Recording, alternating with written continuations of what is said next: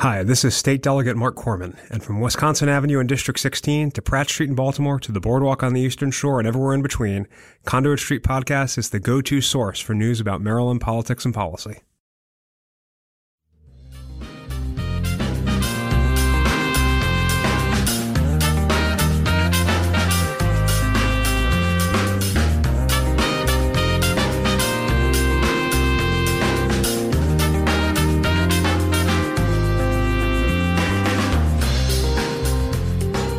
Hello and welcome to the Conduit Street podcast. Kevin Kinnally here with Michael Sanderson. Michael, obviously, we are still social distancing as we record here on Cinco de Mayo, Tuesday, May 5th. So we apologize in advance to our listeners if the audio isn't exactly what we'd like it to be. I think we're doing the best that we can. But how are you and the family holding up, Michael, uh, amid this quarantine? Everybody's doing okay up here. Thanks very much. How about your team? Everybody's doing fine. Everybody's doing fine. Uh, we're all just doing the best that we can, I think. And Michael, this week we are excited. You know, we are census nerds. We love talking about the census. We've been talking a lot about COVID 19 related issues, including financial issues, fiscal issues, also a lot of the health issues that we've seen here in Maryland. But we think it's a good time to circle back to the census. And I think we have a great guest to do that today. We've been looking forward to this. We knew we were going to get back to talking about the census. We know we get a big, there's sort of a, a spike in attention. We had a big full room at the summer and winter conferences when our association has, you know, elected officials and other stakeholders in the room for good, robust conversations about this topic. Everybody's very invested in it. And at the county level, we're really motivated to get the turnout as effective and driven and as complete as possible. So that's been an ongoing theme for us. We knew this spring we'd be having a conversation like this. I guess we didn't know precisely that we'd be you know, in this circumstance where the face-to-face interactions of the census would be as different as as they probably are going to be in, in, in this environment. But uh, we've got the right guest um, Rob McCord, Secretary of the Department of Planning, and uh, among the state's leaders in coordinating the complete count effort for the Maryland census. Uh, happy to have Rob return and join us on the podcast like he did back in the summertime. Uh, Rob, thrilled to have you with us. Listen, I'm really glad to be with you guys. Um, the counties are doing a really great job, and I'm really salute each one of them for every effort they're making. So this is great to be with you all. We're focusing, of course, on the 2020 census, which is well underway. And we know this is important because it's used to allocate billions of dollars in federal funding for education, health, transportation, housing, community services, job training, etc. And you often point out that businesses and industries decide where to locate their new facilities and services. And of course, that creates jobs based on census data and it promotes economic growth. And, you know, I think there's a different component now as we are amid this pandemic. But, you know, I want to talk to you about state and county governments. We're not officially responsible for the tally, but we do have a vital role to play. Michael and you were mentioning that the counties are really geared up and focusing on this effort. And we really want to make sure that we promote a fair and accurate 2020 census because if we don't, it's going to have a lasting effect on counties again, particularly when it comes to the distribution of federal funds. Everything has been overshadowed by COVID 19, Secretary McCord, but how are things going so far in Maryland and, and with your effort, which again is well underway? I think that the effort so far has gone really, really well in spite of the circumstances. Maryland is 13th in the nation in response. The self response rate for Maryland 60.6%. The national response is 56.8%. There are 20 counties that are over 50%, and the counties are well on their way to beating their 2010 response rate. So um, I think things are looking good for us despite the pandemic. That sounds like we, we've we've gotten off on the right start, and you know we you have to keep using that asterisk you know, despite the public health crisis that lies in the background here and, and maybe a lesser ability for people to be face to face, I've seen a good deal of media and, and, and, you know, presence, I think, sort of uh, on the internet and over television and so forth uh, to motivate voters. That certainly has to be part of it in this setting, even if there's a little less of the, you know, bringing things and dropping them off at your you know at your doorstep and in your mailbox and so forth but uh, the media effort certainly has been out there Well, I appreciate the fact that you say that you've seen it because we've put a lot of effort into making sure that the media continues to happen. And we've actually been able to adjust the messaging the messaging that will say that it's not just about the $16 billion that comes towards Maryland for federal funding. It's also about the fact that the census informs informs the number of vaccines, informs the number of hospital beds. It is vital for public health planning and it informs all sorts of emergency services. So those are the things that have got people's attention right now and we're trying to tie what the census really does in all of its capacities to what it means for filling out that form today. I think that's a great point, and I think it's a great pivot. You know, census data is used for so many things, but highlighting the health component, especially in the times that we're living in, makes a ton of sense to me. You know, I also want to talk about the data, right? And so you mentioned you're looking at a lot of the data. We, we know we have national and local statistics. This is also the first time that people can fill out the census online, right? And do you feel like that is helping with response rates? I mean, I, I obviously filled out my census. It was really easy. Everything is secure, everything is private, right? So do you feel like people are taking advantage of that at, at this point? Yes, the data bears that out also. So the response rates that are displayed in, in Maryland's version of the response rate and also the federal version of the response rate will give you the internet response rate. So the internet response rate far exceeds the mail and the phone response rates at this point. So the internet response rate has been what has gotten us to this point of really good number so far. That needs to continue strong. I mean, I can vouch it was super easy. Um, our family filled ours out and sort of made a, a mini around the dinner table event of it, but um, it couldn't have been any easier. Had the simple code, drop it in, answer a handful of questions, and we were done. Everybody was pretty excited. So that I mean wow. that certainly that certainly seems like you know you, you, get rid of one barrier to participation if you make this easy in, easy out, right? Yes, I'm glad to hear that because lots of people are telling me the same kind of story that that this didn't take that long at all, and we did it as a family, which is a great way to do it. Um, but the other two ways, the form is coming your way. So the form is going to be there for you to fill out. And you also have a phone. So I've been kind of using a variation of a a local um, advertisement we kind of used to. And I say, if you have a phone, you have a census, because there are people that have broadband access issues throughout the state. And if you can't get to the internet to fill this out because that's not the way you'd normally do it, then you can use your phone and you can call the census and get that response in. I love it. The the Baltimore region surely is. I mean, you you didn't put quite the emphasis into it that they do on the television ads, but if you have a phone, you have a census. I love it. I love it. Great. yes, yes. So, so the, the, the other thing is that that the, the telephone is so important for everybody who would get a text message about the census. It's another way that we're pivoting and trying to make sure that that if we have somebody who has opted into our messaging, we can send the text message and we send them in English and in Spanish and we try to make sure that people understand that the device that you have in your hand even if it's not connected to the internet. As long as you have the phone, you can have that response. Yeah, and you mentioned high speed internet broadband. This data is going to also be essential to find out where those gaps exist. We know they exist across the state. This data, again, is used for everything. It's also going to be used to determine where we don't have high speed internet, where folks are lacking that connection. We know that's so important for education, economic development, everything. So that's another spot where this data is going to be essential, I'm sure. Yes, let me tell you that the the the education piece is important. Um, our school systems across the state are doing a wonderful job.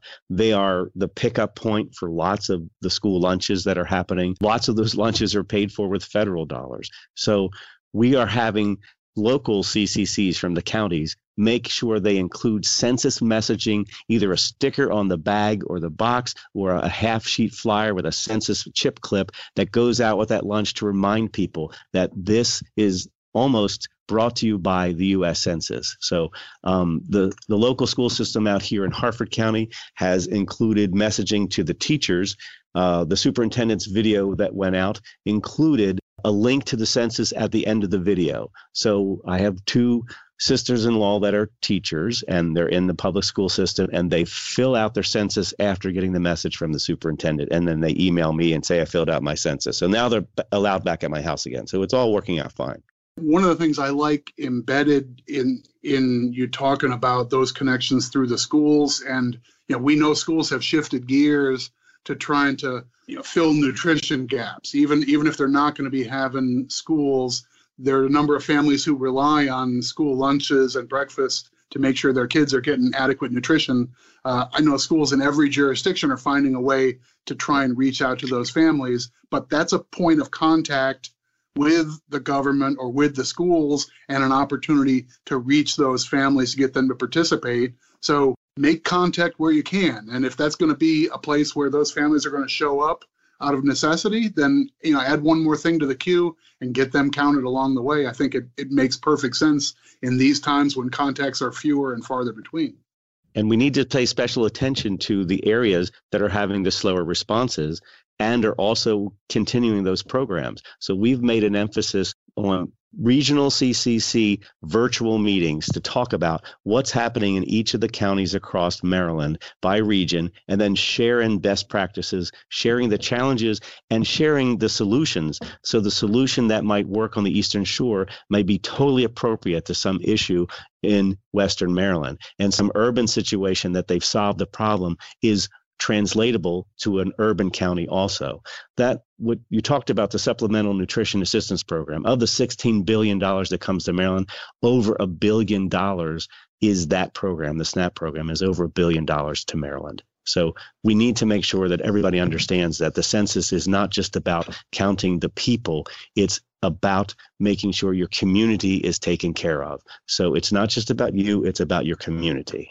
And Secretary McCord, you mentioned, you know, the, the regional meetings and the statewide meetings that are happening remotely with all the complete count committees across the state. And you mentioned best practices and making sure that things are staying on track. I know that another piece of data that's available, and you can plug the website, is you have weekly counts, right? So if somebody looks at the website and realizes that their county is falling off a bit based on previous weeks, that's when you know it's really time to ramp up the outreach, right?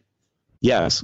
And another thing that we've done for counties is we have taken the lowest census tract response areas and prepared a report for the five lowest areas in your county and given all of the characteristics of that area uh, the, the median income, the single family household, uh, all of the census variables that compl- comprise those census tracts, those reports go out every week to every county to show just that county what are your lowest census responding tracts. So you can focus attention there and make sure that they get the attention. So it's the 21st century tools for 21st century census. That's not information that's displayed on the website for everyone to see but it's an information source that we send to the counties to make sure the counties understand that here's where you're lagging and this is where you need some attention and we're pleased to help you if we can. So um, we're trying to get the information in your hands and then let us know what we can do to help you. And as I recall, um, some of our richest conversations about that effort to to target the areas where we're, we're, we're the hard to reach communities. And right now, based on data, the ones that have the lowest return rate so far, um, this is this is a matter of trying to find the right message and the right messenger to make that connection. I I recall uh, Council Member Taveras from the Prince George's County Council speaking really eloquently about these issues in Prince George's County, but also about how other jurisdictions can do the same through their complete count committees, but also through media and outreach through sort of community partners. Um, you're seeing that sort of thing happen in those places too, I assume. Yes, that is continuing. Um, we need ambassadors of, of all kinds throughout the state, and most of the counties have done a phenomenal job of finding the right people to give the right message. I sent out a letter to faith leaders to use in their virtual sermons, to use in their outreach efforts that are happening over the internet to make sure that when they can finally get back together again, the message continues. But even now, the message doesn't go unheard. So the faith leaders are trusted voices in each community and making sure that we've made the outreach to the faith community. And we've made the outreach to all of the utilities Um, all of the utilities in Maryland are now going to be including on their webpage and in their billings um, information about the census. We had a call with the Public Service Commission and all of the utilities about how can we get census messaging into the hands of people um, at, at this time. So every venue that we can find, every avenue to get the message out is critical for us that key term, which is you know a trusted partner in the community, whether it be the faith community, whether it be your local community center. It's so essential to make sure that people are hearing about the census and they're understanding what it means for their communities. And also, I want to emphasize again that this data is private. This is not data that is going to be used uh, for any sort of program that is going to target someone individually. And especially when you, you talk about some of these underserved populations, undercounted communities, it's so vital that they hear that from somebody that they trust. And Secretary McCord, I also know a lot of the outreach, you have multiple languages, you're really on the ground trying to get to everyone and get that information into the trusted community partners' hands so that they can then pass it on to the communities that they represent. No, it's been one of the highlights of the outreach activity that I was personally involved in before we were not able to go face to face. It was a meeting in Prince George's County um, with 25 different churches, the pastors and the promoters at the churches. And uh, the end of that meeting, people were getting the message that it's about my entire community. And the, the pastor that led the closing for that meeting said, the census unites us. I could not have said that better myself. The census unites us. And that is a good message to, to spread throughout the faith community. And then when I went to um, the Muslim community in Annapolis, um, the person that said the best thing they said to me was to repeat it back to me that this is not about me, it's about my community. I said, exactly. It's about your community. We need to know what each community looks like, not just for funding, but for policy and for public health and for all the other reasons that we use data that's demographic data. It's not about your name, it's not about who you pray to, it's about you as a person in this community. How many of these kind of people are in each community? What do we really look like? What do we care about? What is our condition? What is the policy needed to make sure that everyone is considered? So that was uh, that's still true today, even though we're not face to face. Very well said, and I think that you know that both frames challenge and the opportunity. I guess so. Yes. It, it is a challenge to ask a community of people to do something that's not really on their own individual behalf, right? This isn't fill this out and get a hundred dollar gift card. It's not that kind of incentive. It's a secondary motivation. But uh, honestly, you know, the last few weeks for for many of us have have been uh, an immersion in the notion of you do things on behalf of your neighbors and friends and the people in the grocery aisle and so forth. And this is an extension of that mentality. So I, I don't know, maybe maybe some of us can find our better selves in multiple ways along in the spring. I, I would hope so, Michael. We we started the CCC meeting with the concept that um, we're dealing with a situation that the fact that I breathe could potentially bring an end to your ability to breathe. And that's the circumstance we find ourselves in. But it is not circumstances that define people, it is ideas that define people. And ideas, the idea that we operate under is everybody counts. That is the idea, and that idea has never changed. So, whatever we have to do to adapt to make sure that we get everyone counted is the idea that motivates us and motivates every one of those complete count committees, every pastor, every fire person who's out there talking about census, every teacher that talks about census, every community leader that talks about census. It's because the idea that everybody counts can't be stamped out by a pandemic. It can't be stamped out by by uh, false information. It can't be stamped out. The idea that everyone counts is what motivates us. Very well said. And I think that's a great point for us to go ahead and take a break. When we come back, we'll talk more about the U.S. Census with Secretary McCord. We'll get into how Maryland is shaping up against other states, how of our local cities are shaping up against maybe some rival cities, and we'll also talk about why in this pandemic, it is so important that we get this data and we get it right.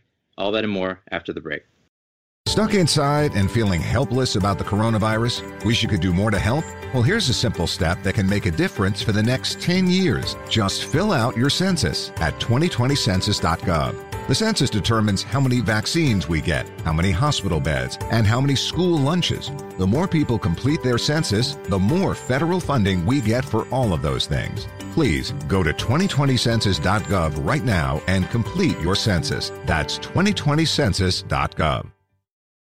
Welcome back to the Conduit Street podcast. Kevin Kinnally back here with Michael Sanderson and Secretary Rob McCord. We are talking the U.S. Census, and we've gotten in on the front half, I think, to a lot of the data. We've obviously talked about why the census is so important. But, Michael, I know you and I were talking the other day. We're often on Twitter. We're both football fans, we're sports fans, and you had some interesting insight into how the census is being promoted and what it means for maybe some rival cities when it comes to Baltimore specifically. All right, I'm I'm I'm interested in this, and I'm I'm hoping Secretary McCord can break this down a little for us.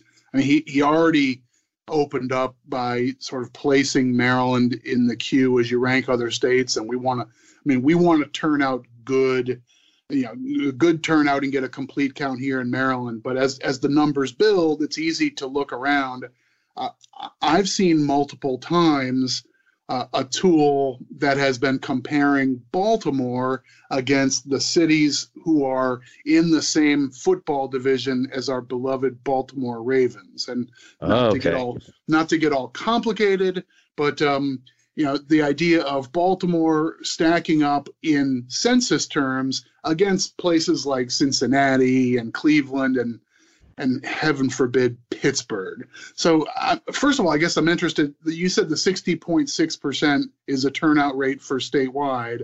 I'm sure you have some similar numbers jurisdiction wide. R- remind us again that's calculating percentage of forms that went out, invitations that went out that have resulted in a response so far? Yeah, the self response rate is what you're seeing. And that self response rate is um, people who have sent back either a form, phoned it in by using the phone, or online. So it is based on a percentage of the addresses that the US Census has for each area. What percentage of those addresses have responded? It's that's part of the solution. We want to get that number as high as possible. And then presumably there are some people we didn't initially catch reaching out to, and that's usually the sort of face to face canvassing effort that might look different this year, but that'll be ongoing later. So what what can you tell us? I mean, as you know, I mean, this swells up a little bit of civic pride for those of us in the Baltimore area. We certainly want to beat those other cities. Um, how do we look right now? Do you have the a latest round of data for places like Cleveland and so forth? Uh, I don't carry it in my back pocket, but I'm looking at it right now. Um, the Ravens, the Ravens are right now. Uh, they're ahead of the New York Giants and the New York Jets and the Philadelphia Eagles, the Buffalo Bills, the Detroit Lions, the Cleveland Browns, and the Miami Dolphins. At yes, this point, yes, yes, this is what so, we want. Yes, I this is so. the stuff I, am looking for.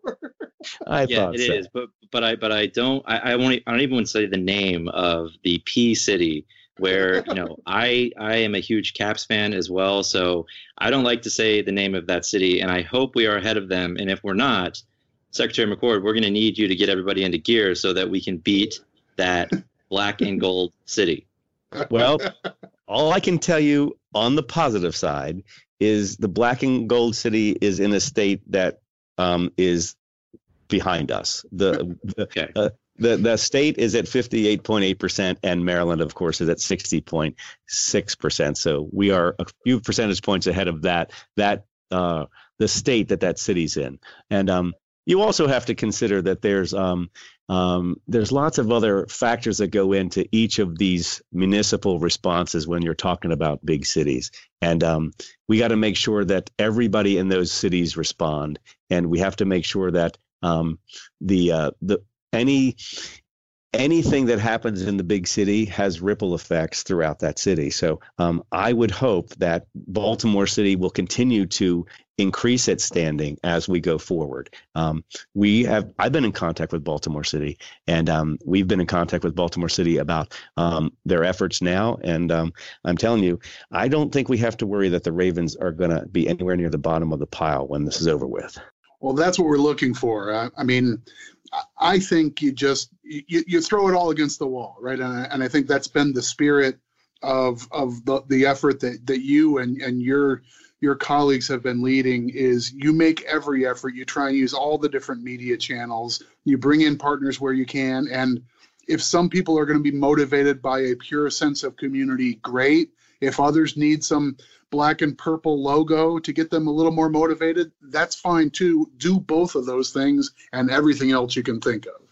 Well, it, you're right. It, there, there are some people where the civic duty um, concept still appeals to them. So the civic duty is there. We have a civic duty for voting that's coming up. Um, we have a civic duty for census. And the, the fact is, the civic duty for voting is purely voluntary, and as a technical matter, the civic the civic duty for census is required by law.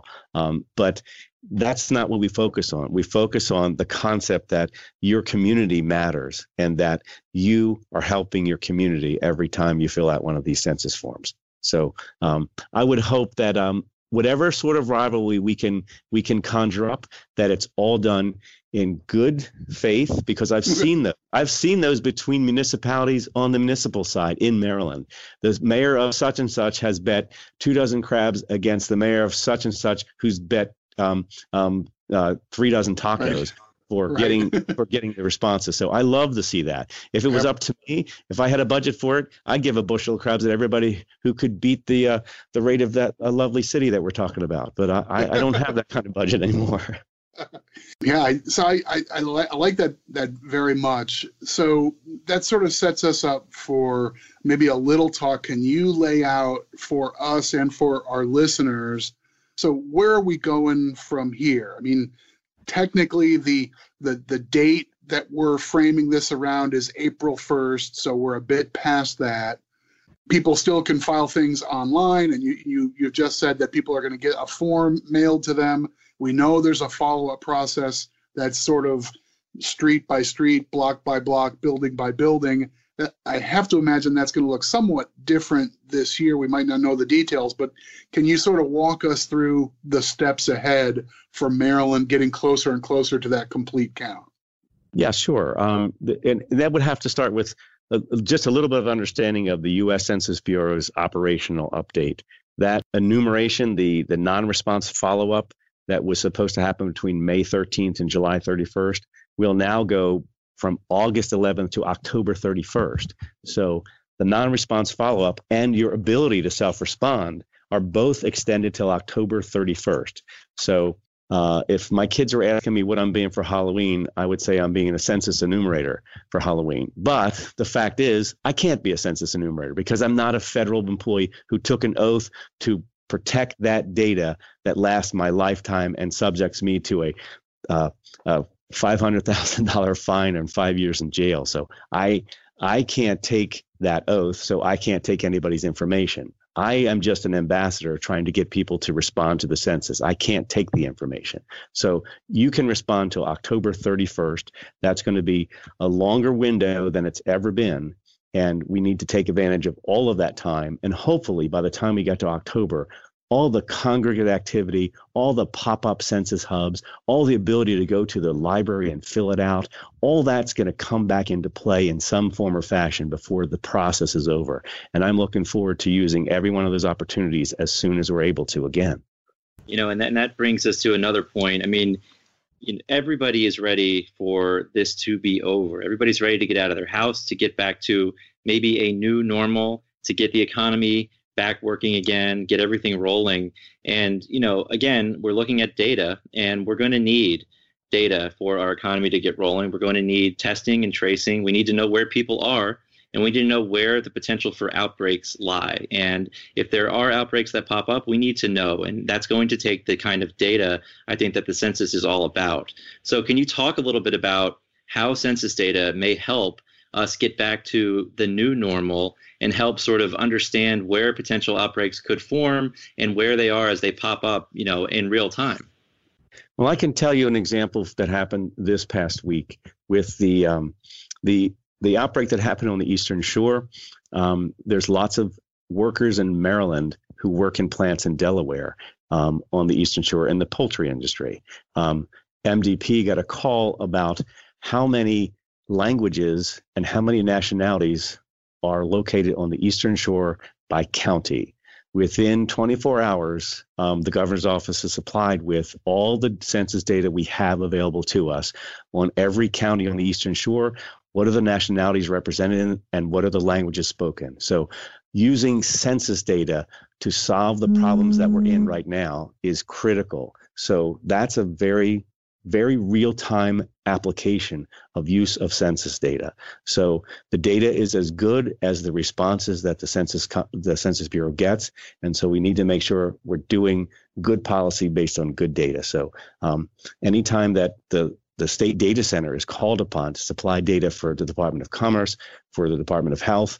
We have been there to supply the data and to make sense out of it. Yeah, and of course, other emergency responses when you have natural disasters, we have hurricanes, we have tornadoes. That data is also essential. I know we're all focused on COVID 19, but we also do have those natural disasters, and it's mm-hmm. so important for everybody to understand who lives where and how we're going to get the supplies that they need to them, make sure they have the right amount of supplies. You mentioned vaccines earlier. That obviously goes along with the COVID 19 pandemic. We're going to need to know how many vaccines for, for which county and which region. Again, all of this sort of ties together. I think you can't go throughout your day without doing something where the census plays a critical role in making sure that critical supplies get to you and making sure that your roads are, are adequate for the amount of cars and that the businesses understand exactly where they want to go. All of this ties into census data. And, and it's that's why for me, and I know for all of us here, it is super fascinating and it's such a big undertaking, but it really does bring it all together, Secretary McCord.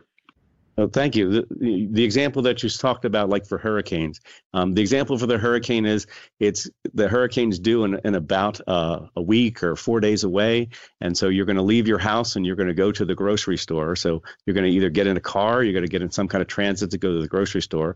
The highway funding, the transit funding that gets you back and forth to the grocery store. How many, how many loaves of bread, how many cartons of eggs are there are based on census data that the grocery stores people are using to figure out what their market's like. And then back in the Emergency Operations Center at the state of Maryland, the emergency planner from planning is sitting there outlining the potential strike zone for that hurricane and then figuring out how many people are 65 and older and they're going to need extra help to get out for evacuations if we have flooding in the inundation map zones how many people there have ability to go out from a different direction and will they need help? And if there's debris management and cleanup that has to happen, which neighborhoods are going to need the dumpsters first and get that stuff opened up again? So all of that is done prescriptively before the hurricane even hits. The census data comes into play to figure out what the community looks like who's about to be hit and how can we prepare them? How can we bring them back as a community as quickly as possible? That's all real time applications of census data. Well, listeners, if you joined us today, not entirely sure why the Secretary of Planning would be our guest to talk about the census, it's probably crystal clear for you now that the agency that's all about data, that's all about maps and overlays and where and what, and let's agree to the facts, um, the secretary himself speaks this language, in my judgment, awfully clearly. And I think it's really helpful for you to join us once again, talk about the census, but how it fits in as you know, building the base for policy and decision making across the state and across the country. I think you've connected a lot of dots for us. Well, listen, I'm I'm glad to come on anytime you need to, and if you're, uh, I would be remiss if I didn't put another shout out to the counties and all the efforts of the counties and what's happening in each county to try to get out the census response. There's little stickers on my newspaper that talk about census. There's billboards I drive by that talk about the census, in addition to all the advertisements I've seen anywhere else. So there's innovative things happening in every county. And without exclusively the counties, the municipalities have come up with a lot of great ways to reach their populations also. So everybody is being creative and innovative about how to get the message out there that this is important. Until the 31st of October, you'll be hearing it from me about why this is important and how we need you to participate. So thanks for the opportunity, gentlemen. Of course, and the counties, especially when you look at their social media accounts every day, I see census information being rolled out. I think it's a friendly competition amongst the counties and the municipalities. We're all in this together to make sure that we get the fair and accurate count. But Secretary McCord, before I let you go, please remind everyone where they can find all this data that we've been talking about. What is the website? And then I also would like you to remind everyone again that this information is absolutely secure and confidential. Yes, this is, you can find it all at census.maryland.gov. That's census.maryland.gov and there's links to the federal information there also. And anytime you go to census.maryland.gov or the planning website, there's a big button that says take the census. So you can take the census right from where you find that landing. The only thing that excites me more about um, people that are doing things out there is the partnerships that are happening between municipalities and counties and between um, counties and the school system. The partnerships are critical. The secure and confidential nature of the information all those census workers take a, an oath never to reveal personal information. That's a lifetime oath that is $250,000 fine and five years in jail. So that census information is protected by federal law. The federal law says it cannot be, personal information cannot be revealed. So the federal law has been in place since President Roosevelt. Every challenge has been upheld by the court. The information is confidential. No one can get that information. States get data and demographic data. The federal government can't share between the US Census and any other agency of the federal government, not the FBI, not the CIA, not, not the prison system. They can't share the data. They can only report demographic information. So that confidentiality is critical to making sure people understand that if I give my name and I tell how many people are living here, does my landlord find out? The answer is no. Does the state government find out? The answer is no. Does the city government find out? The answer is no. General statistics and demographic information is the only thing that's ever reported out of the US Census Bureau. So I remind people all the time that this information is safe and secure. That's the 411. It's the information and it's safe and it's secure. Thank you so much. That's exactly the way I wanted to end this. I think it's such an important message to make people understand and to incentivize them to report accurate data when they fill out their census. But again, Secretary McCord, thanks so much for being here. If you enjoy the podcast, please go ahead and subscribe. That way, all these episodes will be sent directly to you. You can follow along on social media, Twitter and Facebook, and of course, the Conduit Street blog. But for Michael and Secretary Rob McCord, this is Kevin Kinnally signing off, and we will talk to you soon.